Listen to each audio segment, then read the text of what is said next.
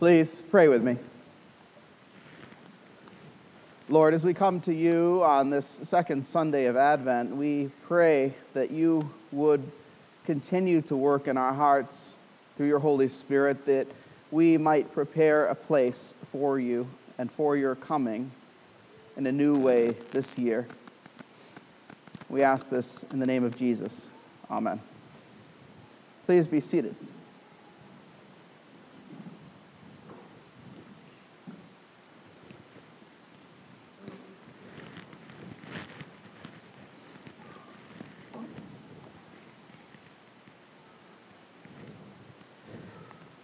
An impatient curiosity is stronger than the fear that grips me. I leave the courtyard and make my way onto the road. At the fence of a neighboring field, a man is sitting on the edge of the embankment. He is harnessed with big bags and armed from head to foot rifle, pistol, and some sort of knife. He makes a sign to me to approach him. In English, I ask him if his plane was shot down. He negates that and, in a low voice, shoots back an incredible news. It's the big invasion. Thousands and thousands of paratroopers are landing in the countryside tonight. His French is excellent. I am an American soldier, but I speak your language well. My mother is a French woman. I ask him, What's going on along the coasts? Are there landings? And what about the Germans? I was babbling. My emotions were overwhelming my thoughts. Ignoring my questions, he asked me about the proximity of the enemy and its relative presence in the area. I reassure him there are no Germans here.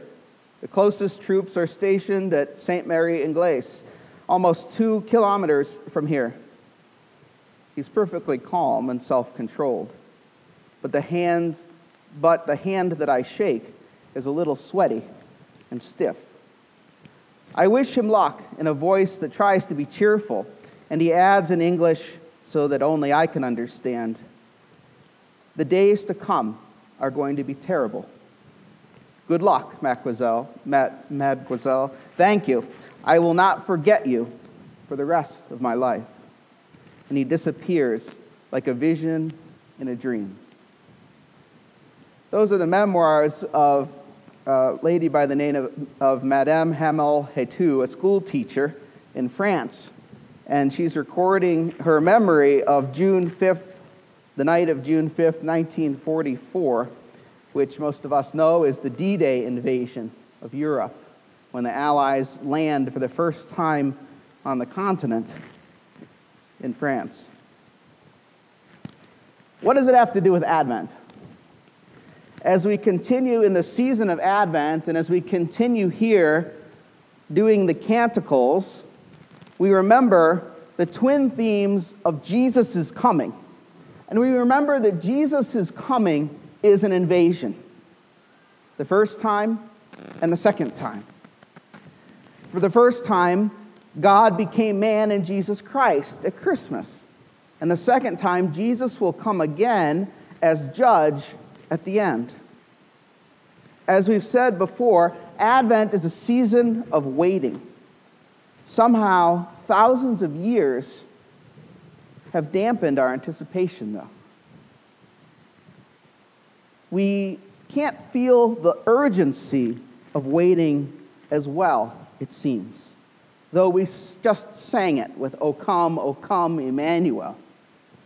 That gets at the urgency of the waiting for the return of Jesus. But today's readings, which are a treasure trove of things, so I really struggled limiting myself, today's readings remind us of these things, among others. First, that they remind us of the promises of God. Second, they remind us of the joy of Christ's coming. And third, they remind us of our longing for his return. So, the promises of God, the joy of Christ's coming, and our longing for his return. Let's first look at the promises of God, and I invite you, if you have your Bibles with you, to open with me to Isaiah chapter 11. can also be found in the scripture insert if you'd prefer to look there. Isaiah chapter 11.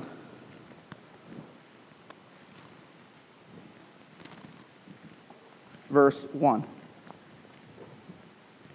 We read from the prophet Isaiah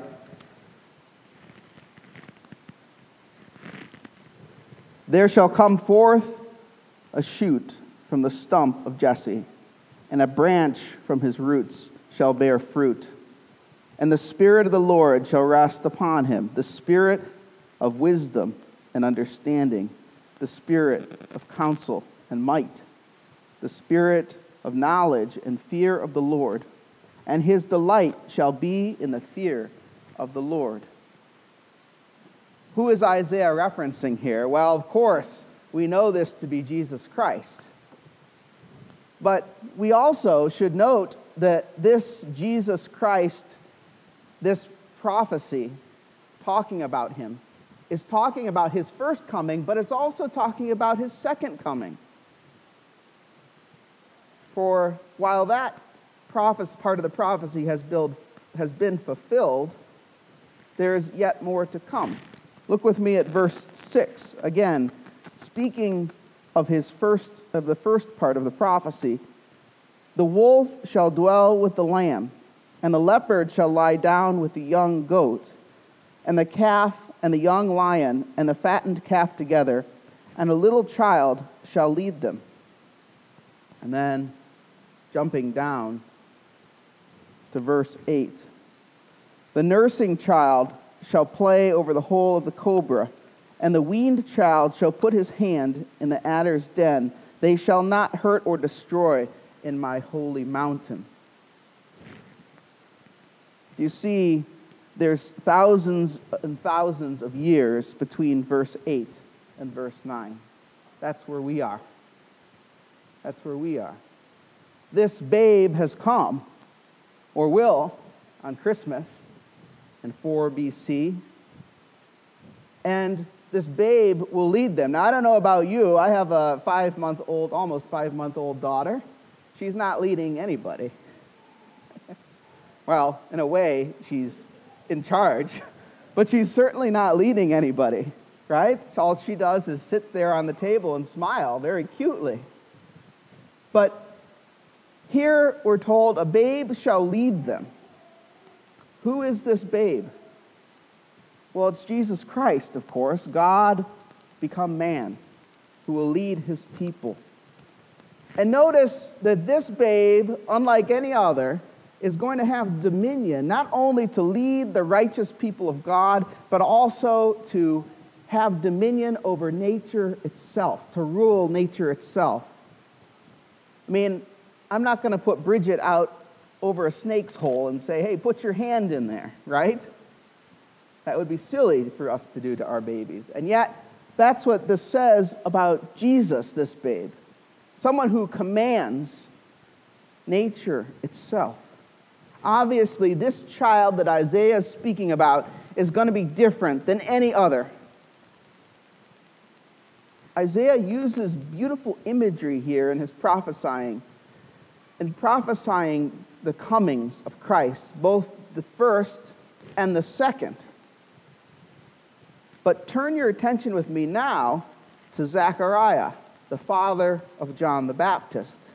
The beginning of his story actually comes from the Gospel of Luke, which we didn't read this year in Advent. Sometimes we read his story, but we said his canticle today. So, in order to frame his canticle, turn with me now in your Bibles to Luke chapter 1. This is not in your scripture insert. Luke chapter 1.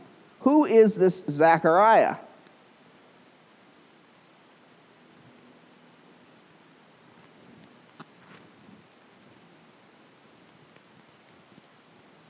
What does he do? He's a priest. He's a priest in the temple, right? He's married to Elizabeth, and both of them were told in Luke chapter 1 were righteous and walked blamelessly before God. That's a pretty good endorsement from Scripture itself, right? Both were righteous and walked blamelessly before God, and yet Elizabeth was barren. Was barren. She had no children. She had no ability to have children. So Zechariah is serving in his capacity as a priest in the temple. He enters into the priest, into the temple rather, as the priest. He takes incense and he offers incense at the altar of incense before God as an offering. And he's doing that here in chapter 1. And all of a sudden, the archangel Gabriel appears to him and tells him that Elizabeth would soon have a son. Look at 114. And you will have joy and gladness, and many will rejoice at his birth, for he will be great before the Lord, and he will turn many of the children of Israel to the Lord their God. Zechariah asks Gabriel how he should know that what Gabriel's spoken to him is going to happen. It's kind of a silly question when an angel's confronting you, and yet that's what Zechariah does. And because of his unbelief, he's rendered temporarily mute. He's not able to speak. Look at Luke 1 59.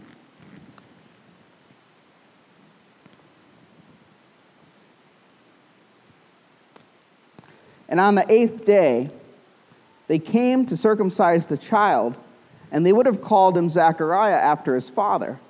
But his mother answered, No, he shall be called John. And they said to her, None of your relatives is called by this name. And they made signs to his father, inquiring what he wanted him to be called. And he asked for a writing tablet and wrote, His name is John. And they all wondered. And immediately his mouth was opened and his tongue loosed and he spoke, blessing God. So Zechariah goes from his son being announced to him by an angel in the temple to being mute, unable to speak for nine months or so, until the child is born, who we know to be John the Baptist. And the child is brought before the temple, as is the ritual of the Jews, and is named in the temple. And in an act of obedience to God, Zechariah names the child John. And as soon as he voices that, or actually signs that, he's able to voice his blessings to God. The obedience precedes his ability to praise God. Notice. As soon as he says that, he can speak. And the first thing that he says is what? The Benedictus the canticle that we said today. His praising of God. His praising of God. He's had a long time to think about this, hasn't he? Look with me at the canticle, which is found in the prayer book on page 19. I know we're flipping around a lot this morning, but there's a lot of connections here. Page 19 of the Book of Common Prayer, which is from Luke 1.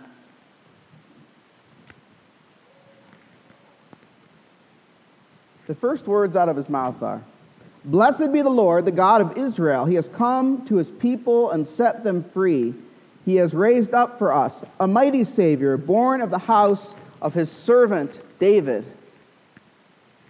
Notice, his faith is supercharged by this time of waiting. The first thing that he says is not, Man, I'm glad I can talk, or Isn't it great that I, we have a baby, Elizabeth? but blessed be the Lord, the God of Israel. He has come to his people to set them free. Zechariah has had nine months or so to think about this, and as a priest, he no doubt has searched the scriptures, trying to figure out what Gabriel is said to him. Gabriel mentions that his son, John the Baptist, is going to be like Elijah. So I'm sure he was familiar with the book of Sam, books of Samuel and Kings. And God promised, where God promises that one of David's sons will reign forever. 2 Samuel chapter 7, verse 16 reads this way Your house and your kingdom will endure forever before me, and your throne will be established forever.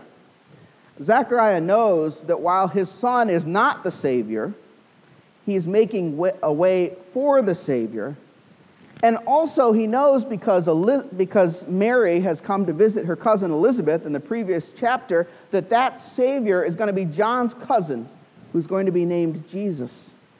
Therefore, he continues in our canticle, exclaiming, He has raised up for us a mighty Savior, born of the house of David. Through his holy prophets, he promised of old that he would save us from our enemies, from the hands of all who hate us. He promised to show mercy to our fathers and to remember his holy covenant. Of course, Zechariah here is referring back to God's promise of covenant to Abraham back in Genesis and the covenant that we hear about throughout the Old Testament from the prophets, where God promises that no matter what they do, He will not abandon His people. He will save them, just as Isaiah foretells. We continue on with the canticle. This was the oath that He swore to our father Abraham to set us free from the hands of our enemies, free to worship Him without fear holy and righteous in his sight all the days of our life. Zechariah realizes that he's going to be privileged and, and, is privileged at this point to see part of God's fulfilling this promise, this covenant. That's an exciting thing. Let's not miss the fact here that while that's all going on theologically, and I think Zechariah sees parts of it, this is happening with his own son with he and Elizabeth, who had this miraculous conception that produces John the Baptist. But John the Baptist, which is sometimes called the last prophet of the Old Testament, is also an opening shot against the enemies of God, isn't he? He's like that paratrooper. He's the first to land. The first to land. Did you ever think about it that way? Once again, in this canticle, the canticle changes voice, notice, at this verse. What do I mean? Well, we go from Zechariah praising God to Zechariah turning to his son. Do you see? It goes from praising God to, You, my child, shall be called the prophet of the Most High, for you will go before the Lord to prepare his way, to give his people knowledge of salvation by the forgiveness of their sins. John the Baptist, called the last of the Old Testament prophets, is also called the forerunner of Christ. And he fulfills this role to a T, just as Zechariah and the angel Gabriel prophesied. Now, look today with me at today's gospel from the Gospel of Matthew, chapter 3, verse 1, which Father Joshua read to us. Matthew 3, verse 1. Here we meet John the Baptist many years later as a grown man. In those days, John the Baptist came preaching in the wilderness of Judea Repent, for the kingdom of heaven is at hand. For this is he who was spoken of by the prophet Isaiah when he said, A voice of one crying in the wilderness, Prepare the way of the Lord make his paths straight. Jumping down to 11, John the Baptist tells those around him, I baptize you with water for repentance, but he who is coming after me is mightier than I, whose sandals I am not worthy to carry. What's John doing? He's calling them to salvation through repentance and the forgiveness of their sins. He's calling them to prepare themselves for Christ, for his cousin, Jesus. The Greek word here that's translated repentance is perhaps one that you've heard before. It's metanoeo, meaning to turn, to do a U turn, to change course, to change direction. There's also another meaning to it, though. When one repents, one heartily amends with abhorrence one's past sins, is the definition given by Strong's Concordance. One who is hearty, who heartily amends with abhorrence one's past sins. What does that mean? It means that you look at your past sin and you don't say, nah, not so bad I'm better than the next guy. It means that I look at it with disgust. How could I have done that? How could I have engaged in that? Let me ask you, in your repentance, does it look like that? Is that what confession looks like every week when we come before the altar and say, Most merciful God, I confess that I have sinned against you in thought, word, and deed? Do we look at our sin with abhorrence? Let's continue. If we're to prepare the way for the kingdom of God, we're given this specific direction by John, not just for the first coming of Jesus, but for the second. That to repent is to turn away from our sins, and that that continual process goes on with urgency. That our repentance is urgent. If you pray the daily offices, morning, evening, midday, Compline, in the Book of Common Prayer, you know that you're given multiple times throughout the day to confess your sins. Why is that? Is, is it because we're, you know, like to beat up ourselves? Is it because we like to think terribly of ourselves? No, of course not. It's because we realize that there's a war going on inside of each of us. A war going on between the flesh, the world, and the devil, and the Holy Spirit. And we know that the Holy Spirit has won that war at the final end. And yet here we are struggling. Why? Because we're still stuck in occupied enemy territory. We still face a powerful enemy, even though he's been beaten. And so we approach the coming of Christ, the second coming of Christ, with a longing, or at least we should. And every little bit of the coming of his kingdom is a longing that's, that we should have, should give us a longing for the fulfillment of his kingdom. So if you're finding this year's Advent readings or sermon topics a little dark, then let me suggest that it might be because it's become the case that you're taking your sin too lightly. Or you're taking God's forgiveness too lightly, which is more important. But notice the first precedes the second. If I take my sin too lightly, why do I care about the Savior? Why do I care about the liberator? Why do I care about the one who's going to come and subject all those things that I abhor? Don't slough off your sin thinking it's not a big deal or it's really not that bad. Because to do so is actually committing treason to your God.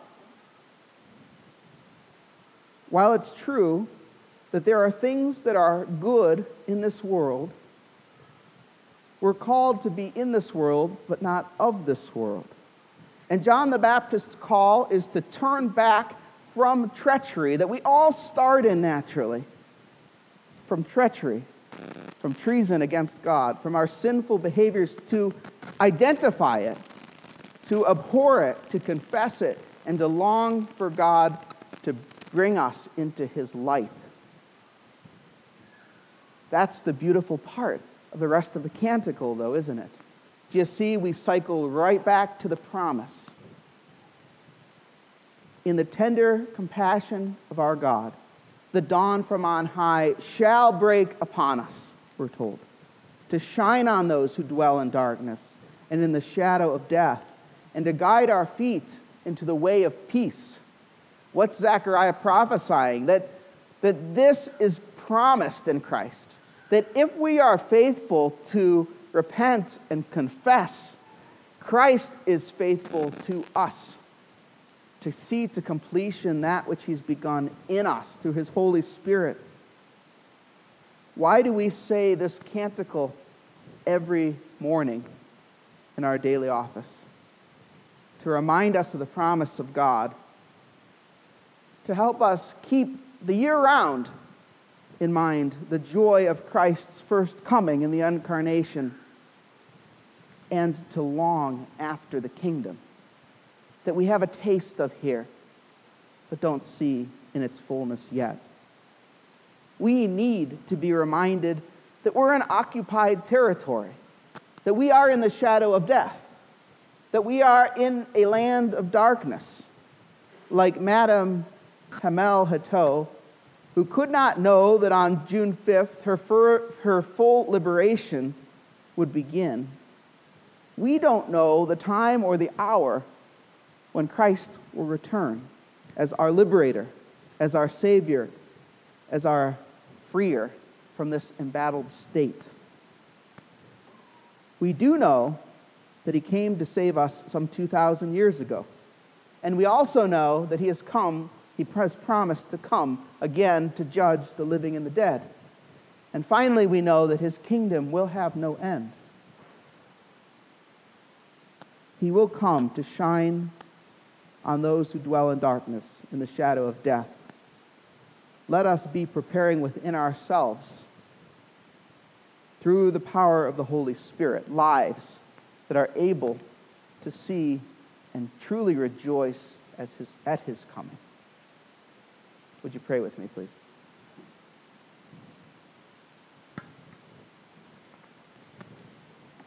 Lord Jesus, we ask that the words of the Benedictus of Zechariah would be found as fruits in our lives, that with full joy we might look forward to your second coming, to your return, because we have been prepared for it. Lord, we ask that you would be with us the rest of this Advent season. Help us to do this by the power of your Holy Spirit. Lord, that which we can't do on our own. Make us instruments of your peace and make in us a mansion where you might be, where you might come to dwell. We ask this in the name of the Father, the Son, and the Holy Spirit. Amen.